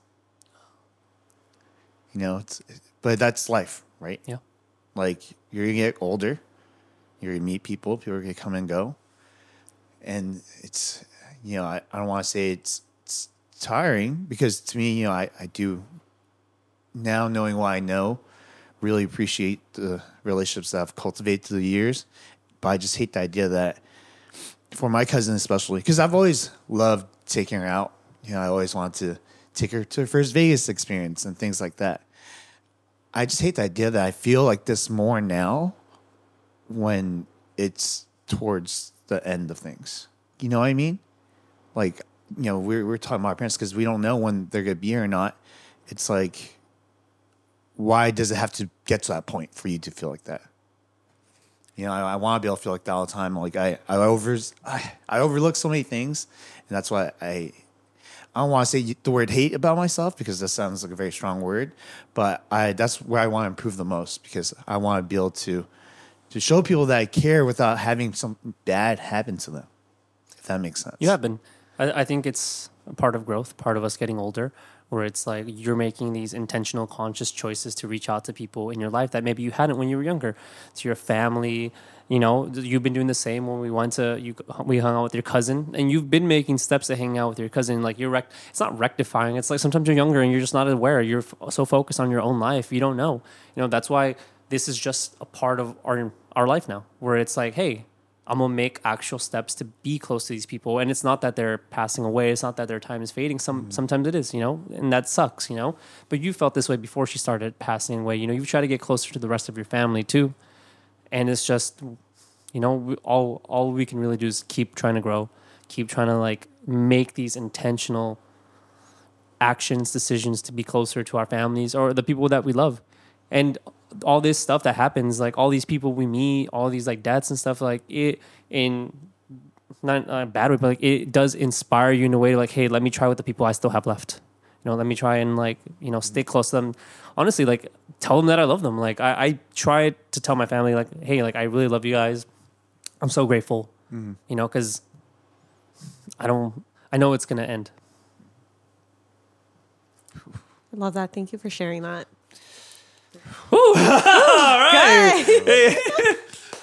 So, all right, now that we're all done crying, um, you know, I wanted to ask about something maybe a little lighter. We've, uh, you have said you are a wife. Oh, sorry, a businesswoman, a wife, a daughter, and a sister. Yes. Tell us a little bit about your brother and your relationship with him. Since we've had him on the show, I know. I was just about to say that. Um, my brother is like my best friend. We grew up super close. I think because um, childhood was tough. It was just the two of us most of the time. Um, and he's awesome, as you guys know. I hope so. Yeah, of course. And it's so crazy because I've always looked up to my brother. I've always followed in his footsteps growing up. So you know, he's he's the dancer, big professional dancer. I actually got into dancing because of him. Like I would follow him around. Um, when we moved back to California and LA, when our parents got back together, my brother started getting into like the dance circuit around here. You might have talked about that. And I'd just be like, I don't know what to do. I know I want this, and it looks so cool. And I'd just like follow him to all the jams, to all the um, sessions we'd have at the Glendale Galleria or like at the mall. And yeah, I, he's just someone I've always looked up to. I love that. Yeah. Did, did he teach you how to dance? Did you guys? No, I think I wanted to find my own identity in dance because people are like, "Oh my god, your brother's a popper. Yeah. Why don't you pop?" And I'm like, I don't want to be like him. like I need to carve something out for myself. So that's um, when I just started hunting for what felt right for me, and that's how I got into locking and whacking, which is totally separate from what he does. Um, but yeah, I think I have taken class from my brother though.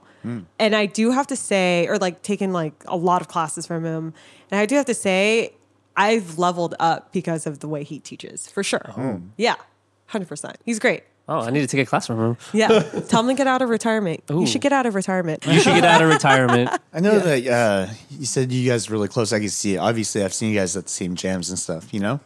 yes. Eh, But obviously, you guys had a good pandemic or came out of it, leveled up. Your brother definitely came back from it, I feel like. were you talking to him during that time? Because I had no idea what was going on with his life. I knew that that whole video, that live they did, I saw that. But to hear from him and like how hard it hit him, I was like, wow, that was rough. You know what it is? I didn't realize how hard it hit him until several months ago. Whoa. Yeah. And I think because one, the world was really, really weird at that time. Oh yeah. Two, it just didn't, I guess, like, how do I explain this? Um, you know, I'm I'm personally an observer, right? Like I I understand people who they are over time, and that's how I was with my brother. I started seeing differences, like why he was retiring or why you know why he was doing the things he did now, and I was like, oh my god, it's because of the pandemic. It's because of that video. It's because the dance community community hurt him, and I didn't realize that. Or also, I know that he was big on being outspoken about his voice and his mm-hmm. opinion, and it was because people were putting him down. But I didn't realize that it was making a cumulative effect until recently when everything hit the fan. And I I was sad and yeah, I I think I, I think most of it I was sad because one, I didn't realize it, but two, it's my older brother, and I've always looked up to him. And you know, when you look up to someone on a pedestal, you're just like, I didn't know that you could be unhappy, and I didn't know mm-hmm. that you could be sad, and I didn't know you could be suicidal. I, I didn't know, and I felt bad a little bit but I'm so happy that you know. Obviously, we talk all the time, um, and I'm glad he's being more vocal about it, and he's telling people about his experiences, and he's sharing it with others because you know I didn't know. I know a lot of people didn't know, but now that he's talking about it, I'm like, okay, thank you. Like I know, I know what you're going through. I know he had a harder time, and I actually got to learn a lot from him and Peter talking about their pandemic problems and going through the, the you know that depression, all that. Because I had, I had had a hard time understanding all that. You know, I, I didn't go through that. I, I still haven't gone through that, and it's just like it helped. His insight and Peter's like combined really helped me like get a better idea of what like depression is like. You know, and uh, I'm I'm very thankful for that because now I'm like, oh, I can be more empathetic. Yeah, I do have to agree with that too because um yes, sure, like I felt very sad. I felt depressed before, but seeing someone who I've looked up to and admired and and just seeing that so close, I've become more empathetic to to it too. I'm like, "Oh, wow, like that that's how you see the world. That's how you feel." I'm like, "Okay, I understand." Yeah, de- definitely because you know when people don't understand, it's really hard to observe. You know, like you were saying that you didn't notice it with your brother. No idea. Weirdly enough, that's one of those things, right? It's it's actually super common for you not to notice it. It's always like the people who seem like life is great. That's usually when it hits them the worst. That's why when you hear about it, let's say like a celebrity like Anthony Bourdain, you're just like, why? You know, like what? You have like the best life. Like why would you choose to end it?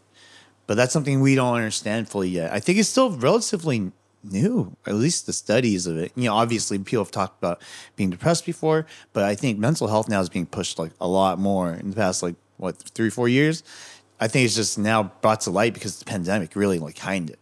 Right, which I which I love, especially, um, and I know you guys talked about it, especially for Asians or people of color, um, where you say Oh yeah. no, where we have your cousin was like, we, you know, people people have a hard time saying I love you, and now it's such a priority for people, or not, or maybe a priority, but also a topic of conversation, um, which hasn't been talked about, and it's so important. Do you and your brother talk about like? Do you guys tell each other you guys love each other? Yeah. I'm like, wait a second, let me think about this. I'm like, do we? Next time I see him, I'll be like, I love you. He's like, what? He's gonna be so confused. He's gonna be like, uh, weird. because I think for us, we sh- we obviously have a lot of love for each other, but Yeah. we haven't we don't say it. We're kind of like we're like when we say bye, we don't like really give each other hugs. We're like That's actually Yes. going to be my next question. That was actually going to be my next question. we're like, see ya, Yeah. fist Later. pump. I, I noticed it.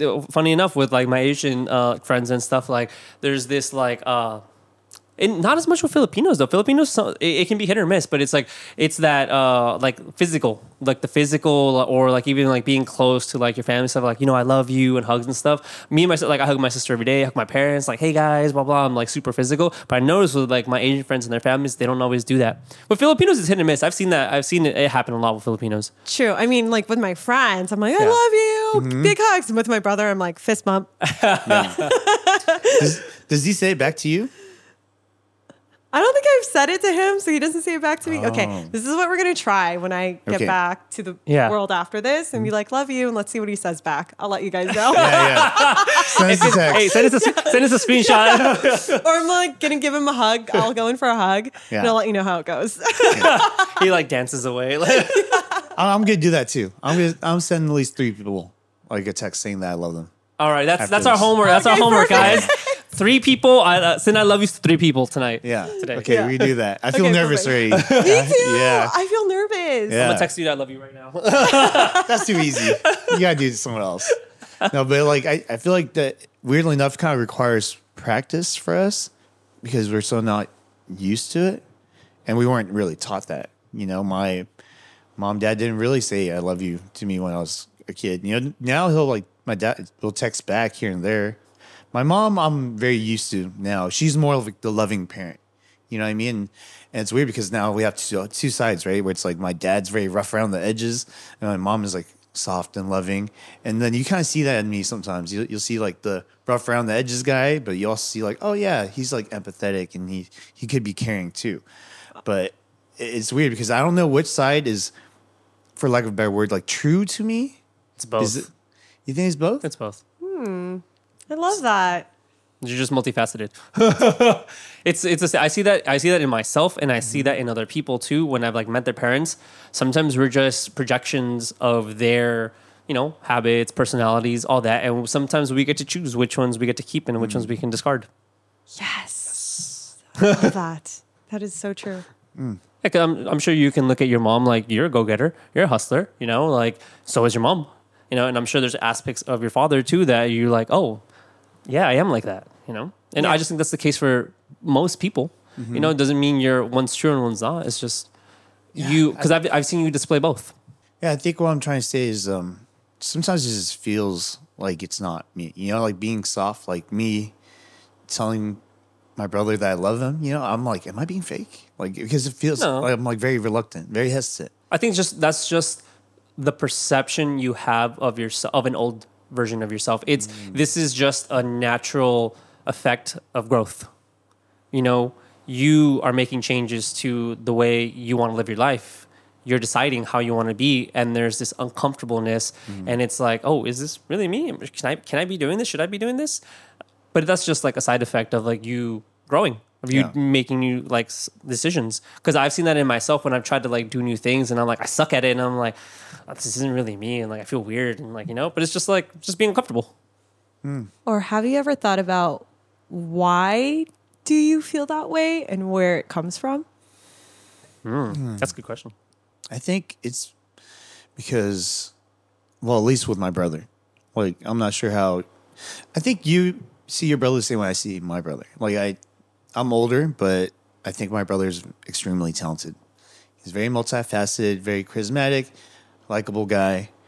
And to me, I was getting upset because I'm I'm not like that. Like anything that I'm semi decent at, I had to work my mm-hmm. ass off to get to where I'm at. And I hate seeing him waste his potential. So I would want to say I love you, but also at the same time not be too soft because I feel like he needs an extra nudge. He needs me to be rough around the edges, but also at, at this current time, I think he needs to be to be soft too, if that makes sense. Mm-hmm. And that's really hard for me to find like that that line, you know, where I'm like rough enough around the edges where he gets the point, and I'm like being serious, but enough softness that he doesn't feel like I'm attacking him. It's a hard balance to find. That It is, a hard you know? balance to find. It is because right now, you know, he he made a start. He, he made a start. He's been trying to do more things, but I feel like I could give him an extra nudge. Still, what what did Phil call it? Soft pressure, Uh, gentle pressure. gentle pressure. Mental pressure. yeah, gentle That's pressure. what one of our friends called it. He's like enough to like nudge you in the right direction, but not enough to like put you under like duress where you're like, oh, I'm stressed out of my mind. And I agree with that. I think you know sometimes I try and like send my sister like, oh, you know, the uh, like um I don't know, like memes or stuff that are like, oh, or like um how do I put it, like stuff that I see, where it's like, oh, you should read a book of this thing or like meditate this, you know, and just like you know gentle little reminders. Hey, don't forget, like you know, be try and be better, try and grow, try and like make steps, you know, without like being overly like, hey, start doing more. yeah, yeah, exactly. Right. And I think that's that's a really interesting way to talk to, you know, siblings, family members, and even the people around you, right? Because no one likes to be told, like, hey, do this, do that, do this. Um, it's that what do you call it? Gentle Pressure. Pressure. pressure. Yeah. The like slow build, like, hey, Mm-hmm. slow reminders. I love that. It's true. I think I'm gonna do that more. So I, after I had to talk with him, I sent him like a video on self improvement or something like that. Love that. Yeah, but I stopped since then because I was Yeah. like, That's either it. he watches it or he doesn't. Yeah. You know. but I think I Yeah. should shoot him a couple gentle reminders here and there, just like, hey, you know, I'll throw in a I love you," and then I'll throw in a couple of like self help videos. You know, maybe sign him up for like a workout class or something. no, seriously, I, I think it takes that because you know people always say like they're they're gonna have to want for themselves, but I do think that you could push people in the right direction too. Mm-hmm. I don't think it's necessarily you have to do everything by yourself. Mm. I agree. Is mm-hmm. there anything you would want your brother, like, to push your brother to do? Oh, again, it's so hard because, you know, I already think he's such a great person. And mm-hmm. I'm just saying this not because like I'm being filmed right now or podcast. hey, just tell us later what you really think. but I really, I really, really think that he's a great person, and he's always been so good at carving his own path. Um, literally, like it's like it still blows my mind um, to be the black sheep of the family, the only one in entertainment, and do the things that he was able to do, like win a show, dance on stage with like Taylor Swift, Bruno Mars, and fly all over the world. Like who who does, does that? that? You Yeah. you did that by yourself, and that's why even though I know with the pandemic, you know, obviously mental health, you know, it was tough, but he's gonna find his way. And I'm so confident in that. Um, maybe a little too confident where I'm like, oh, you're, you're good on your you don't need me. But I think that's a part of it too. It's like, you know, I thought he was so good on his own. And I forgot to ask, like, hey, do you need anything from me? Maybe that's something that I just need to do. Like, what do you what do you need from me? Like, how can I help? Because I've always thought he was like the coolest person in the, on the planet. Yeah. Yeah. Shout out to Jet. We believe in you. You got Jet. You got this. he's gonna he's literally gonna see this if if this part gets posted Oh, yeah. up he's gonna see this and he's just gonna make this weird awkward comment like ew Or he says, I love you back. let's see which one comes first Oh, I know. I know what his. I know what his new thing is going to be. His like his new project. It's uh, uh influencer Olympics. You know. Yes. It's gonna, we love a good influencer olympic Sure we do. You know what? We, we talked about that before. Um, you know, you said you felt your brother was doing so fine, and Yes. he wasn't. And we said a very common characteristic is it's you're always gonna act very strong, typically when you're going through that. And another thing is that for whatever reason, when you're going through it, people usually ask people if they need help. So you you're like, hey, uh, anyone need help? You guys are good. How's everything going? But you're the one who actually needs help, and I think a lot of the times that's why people don't ask if you need help because you're the one lending a helping hand. Hmm. So that's why it's, if you don't get asked, then all of a sudden you feel alone. But you also do think that you ask people if they need help because you want to seek validation that you have value, right? Like, um, oh, I'm, can, am I still worth something? At least that's what it was for me. And uh, I think he talked about that too. And a couple other people actually. yeah you know i understand that because it's definitely a projection mm-hmm. right of how mm-hmm. you're feeling inwardly. Um because right now i mean like i said my life is definitely far from glamorous. Um and i think my way of doing it is not asking people if they need help. I just kind of just hide. Because i don't i don't have energy you know I, I don't have a lot of energy to give. But Same. but my brother i see it because he was so gi- he's so giving in general and i've had to tell him like yo you need to cut your you need to cut that energy like what why are you being so giving so yeah i definitely saw that for sure as you said my brother and i are definitely opposites Yeah. Yeah, yeah, yeah. yeah. i like hide he's like how can i help yeah, yeah, yeah. That makes sense. well, I mean, I'm glad things are doing better for him for sure. same Yeah. same Same. Same. but I feel like now, especially people that you grow up with, you're so close to them because yeah, they're around you most of your life, right? That people are starting to figure out how to communicate with their family members now.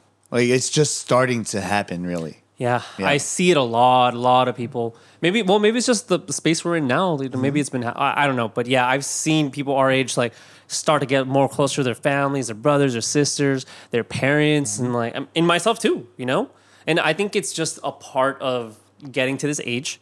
You're in your 30s now. You have you know stability and self awareness, and you can think back and be like, oh shit, there's all these people. Like I maybe you know when I was younger, I was going through the motions, focusing on my own stuff, selfish here, trying to find this here. And now mm-hmm. like I have actual time and can like make the effort and like get the energy to like care about someone in my life who's part of my family, you know, and fix this relationship, do this to for my family.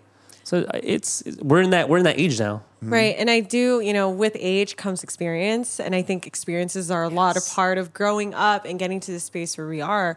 I mean, I forgot to mention this last time, but when my dad passed away, that turned my life Oh yeah. upside down. And I think the reason why I try to protect my energy and hide and I like, you know, when I'm going through a tough time, I, I physically can't help other people. It's because um, when my dad passed away, I just turned inward. I had to cut all this, like, you know, my, you, you know, when you're in your early 20s, you're meeting all these people, you're trying to figure out who your friends are. And I literally downsized Yeah. really? literally downsized on everything. Um, and then as I got older, I'm in my 30s now, it downsized even more. But I think, and I'm happier with that because I really, really want to be intentional with the people I have around me, the things that I do every day, and the energy that I put out there. I love that. Cheers. Cheers. Cheers to To, to the ones we've Cheersies. lost and to the ones still here that we love. I love that. Nothing left. Hey guys, welcome to Lightning Round, where we ask our guests some rapid fire questions. Jenny, are you ready? Yes. Three, two, one. What's your red flag? Wasting my time. Is that a red flag? Is that a real red maybe. flag? Okay. Could be some people. Ma'am, what's your favorite Filipino dish? Chicken adobo, Yee. baby. Let's go. What's your least favorite food? Sometimes Filipino food. Oh, okay. like didn't go on, you know, like it's like pork's blood and Oh, it's yeah. black Ugh. with like intestines Yeah, I and hate stuff. that. So love it. Sometimes hate it. Uh, what would you change about yourself if you could? Nothing. I love everything. What would you change about your partner if you could? Nothing. I love him too. Oh, that's the answer. no one ever gets You're the it. first person. First, first, yeah. I always set them up. I'm like, hey, what would you change about your partner? And say they're like, mm, and I'm like, you're supposed to say they're perfect. Yeah, and usually the partner's here too. Yeah. Oh my god. Uh, who, uh, who's your favorite artist? Um, Basquiat. I have a tattoo. Of Oh. him. not of him, but a cat. It was like his signature. His on face. Me. Yeah. Casual. Uh, favorite color? Black. When was your first kiss? Oh damn. Seventh grade. I was twelve. Was that 12? 13. 12. Weirdest thing about you? I don't have a weird thing, but I n- I've never broken a bone before in my life. That's great. Yeah. That's a I good think thing. that, that, Yeah. that is kind of weird. No, that's great. Okay. uh, deepest, darkest secret. I would never share it here. Um, if you could have anybody in the world eat at your restaurant, uh, who would it be? oh my gosh. You did not. Um, dead or alive? Or they have to be alive? Okay, how about a dinner table of four, dead or alive? Oh my God. Definitely Anthony Bourdain. Okay. Um, for sure. Um, oh my gosh, who's that chef? Oh my God, from I'm blanking out for Majordomo. Um, Momofuku. Oh, Oh, oh my God, David. David Chang? Chang. Yeah. for sure. David Chang, Anthony Bourdain. Um, I want to throw something Filipino in there. Oh, Barack yeah. Obama. not, Filip- not Filipino, but he's so cool. Pretty close there. to Filipino. Barack Obama. And then, oh God, I don't know. Um, dead or alive? Um, my dad passed away. I would love him at that dinner table. That's, that was great. Perfect. Yeah. Um, and then my last question for you is what's one goal you have for this year? One goal Yeah. for me um, would love to open up a restaurant this year. Sampa, New York, guys, coming soon. Got to get LA first. You're sure? done? Yeah. Oh gosh, this is so hard. What is your biggest green flag? What's a green flag? Something- Positive, you know. Positive. Like Oh, so um, like good energy. People can make me laugh. Hmm. Right? yeah, she laughs at all her jokes. I love it. I do. I love laughing. at I am your my jokes. favorite person. Where do you want to travel next? I definitely want to go back to Italy. Ooh, The food is Hmm. on point. really? Yes. Favorite part about traveling? Eating, experiencing new things, and meeting new people. Love meeting new people when I when I travel. What's your favorite childhood memory? My favorite childhood memory is back in Jersey, uh, climbing trees, um, playing in the snow, just like really wholesome Love that. New Jersey stuff. If you could live somewhere else other than Cali, where would it be? New York City. Dang, with the cockroaches and stuff. I know all of it: the nets, the cockroaches, The the- garbage. yes, the and funeral stuff. home that I'd be living right next to. What is your favorite art form?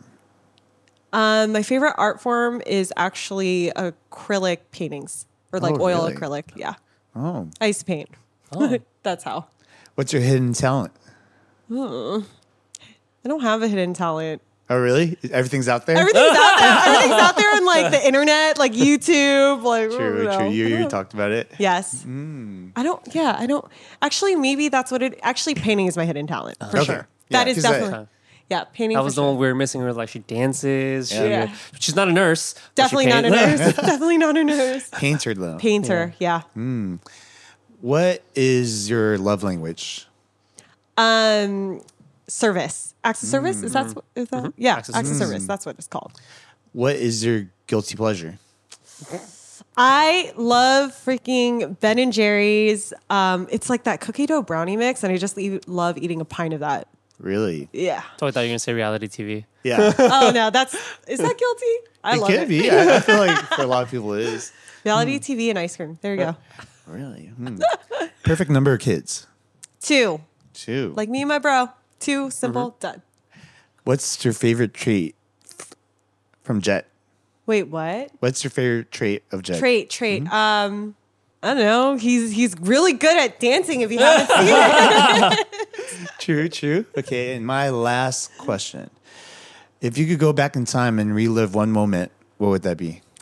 ooh, okay. I'm gonna go with gut instinct because I usually always say that I never want to go back into the past um, because I love everything the way that it is. But I would, I would go back in time and just have one last heart to heart with my dad about his whole life. That's that's what I would change. Thanks, guys. Of course.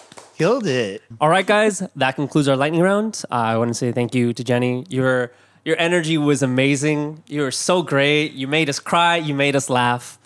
You're so great. Thank you. Let us know where we can find you. Okay, so you can find me on Instagram, instagram.com slash Jenny Valles, J E N N Y V A L L E S. You could also find Sampa on Instagram as well. The handle is sampa.la. And I want to say thank you, Jenny, for coming out. I appreciate being to connect with you after all these years and being so candid. I I felt like that was a heart to heart that I had get with a lot of our guests, but this one was unique. Maybe it's just the time where I'm at in my life, but I felt like everything that he said, and I appreciate all the advice that he gave too.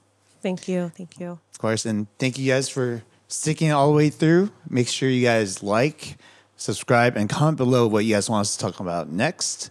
And remember, Live fast, eat ass.